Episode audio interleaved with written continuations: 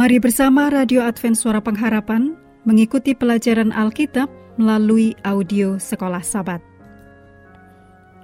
Selanjutnya kita masuk untuk pelajaran hari Jumat tanggal 28 Juli. Ini merupakan bagian pendalaman. Mari kita mulai dengan doa singkat yang didasarkan pada Roma 15 ayat 33. Allah, sumber damai sejahtera, menyertai kamu sekalian. Amin.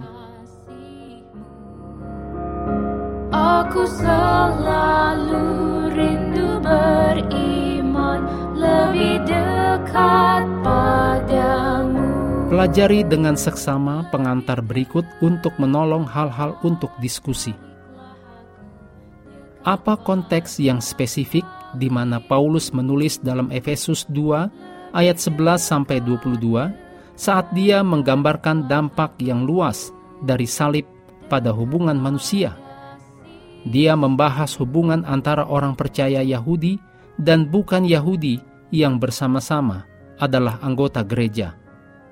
Paulus mengungkapkan keprihatinan yang jelas bahwa mereka memahami dan menghayati status bersama mereka yang diperdamaikan sebagai sesama anggota keluarga Allah.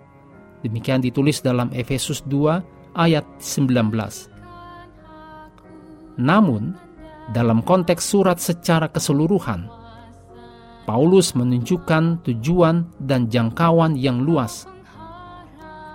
Temanya adalah rencana Allah yang agung dan terakhir untuk mempersatukan segala sesuatu di dalam Kristus.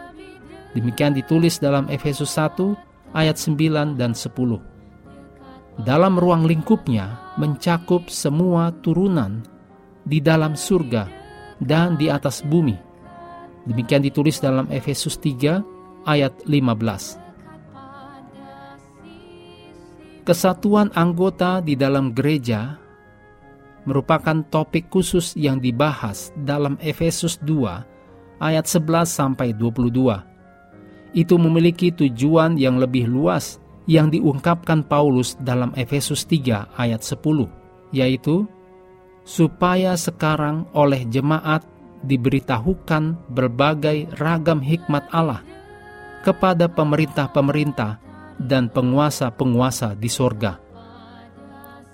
Dengan mewujudkan kesatuan yang dimenangkan Kristus di kayu salib, orang-orang percaya harus memberi tanda bahwa rencana akhir Allah untuk mempersatukan segala sesuatu di dalam Kristus sedang berlangsung. Rekonsiliasi hubungan mereka menandakan rencana Allah untuk alam semesta yang dipersatukan dalam Kristus jadi adalah tepat untuk melihat Efesus 2 ayat 11 sampai 22 yang diatur dalam konteks keseluruhan surat Efesus. Untuk prinsip-prinsip Alkitabiah mengenai topik yang penting saat ini, hubungan di antara kelompok orang atau ras. Berikut hal-hal untuk diskusi. Yang pertama, diskusikan prinsip Alkitabiah yang penting bagi hubungan etnis yang ada dalam Efesus 2 ayat 11 sampai 22.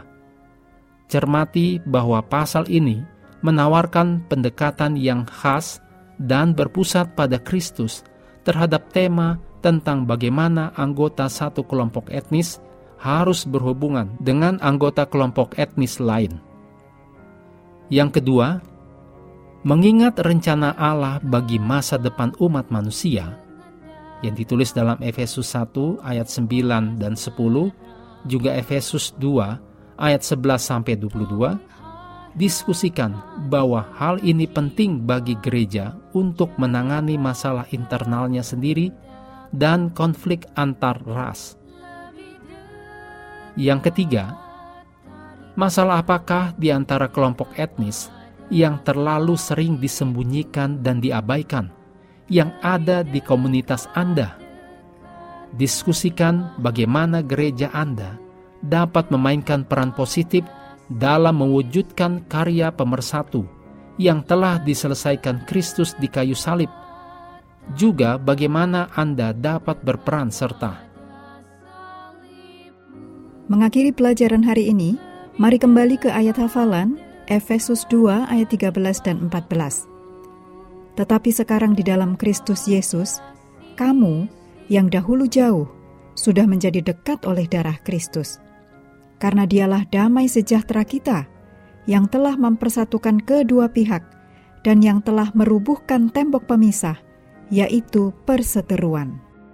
Kami terus mendorong Anda bersekutu dengan Tuhan setiap hari bersama dengan seluruh anggota keluarga, baik melalui renungan harian, pelajaran sekolah sahabat, dan bacaan Alkitab sedunia, percayalah kepada nabi-nabinya yang untuk hari ini melanjutkan dari Mazmur pasal 83